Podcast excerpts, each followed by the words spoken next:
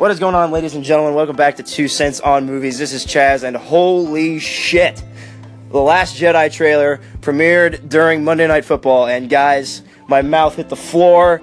This thing looks absolutely crazy. What I really liked about this trailer was that it it didn't go too far into depth plot-wise. It it explored some stuff, and it left some questions to be answered.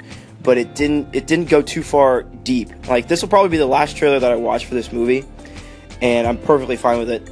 I've got enough questions, and I've got enough, you know, just plot threads out there that I that I can put together, that I can understand what's going to happen maybe, but I'm still I'm still questioning stuff, and that's perfect. That's what trailers are supposed to do. They're not supposed to answer all your questions. They're supposed to they're supposed to leave you wanting more, and that's exactly what this trailer did. So I'm here with two of my roommates who watched this trailer with me.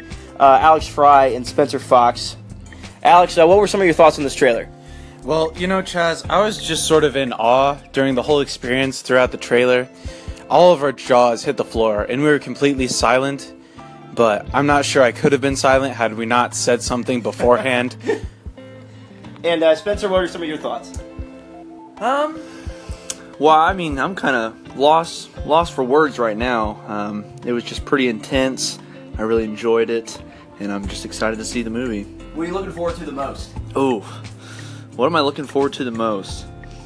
I would have to say I'm looking forward to the scene where Rey reaches out, or what's the, what's the other dude's name? Kylo reaches out. Kylo reaches out, and then the screen went blank. I'm looking forward to that scene the most. Mm-hmm. So. Yeah, that very end of that trailer, that that had us uh, a buzzing. We have no idea if, if they're even in the same room. Was it just a trick? Kind of like at the end of the first trailer where Luke says it's time for the Jedi to end. Are they just doing that to make us wonder, or is it actually part of the movie? We'll have to wait and see. I've already bought my tickets, and I know Alex has. You got something else to say? You know I've already bought my tickets. But I wanted to say, this will sound cliche, and I'm sorry, but what I'm excited for most about this movie is the movie itself. Of course, and that's exactly what this trailer did. Got us absolutely fired up to see this thing. We got to wait about nine more weeks. That's a lot of schooling we have to do in the meantime.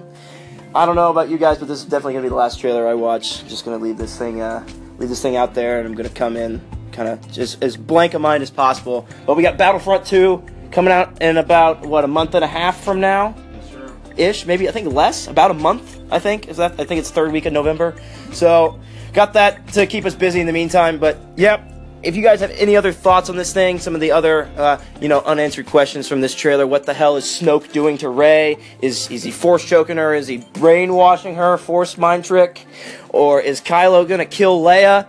Who the hell knows? But we're gonna find out in about uh, three, two and a half months, somewhere around there, nine weeks. So again, thank you for listening. If you have any other thoughts and opinions on this thing, uh, feel free to call in, and we'll have a discussion about it. But yep, this has been Chaz, and for uh, Spencer and uh, Alex, thank you for listening to Two Cents on Movies. Have a great one, guys.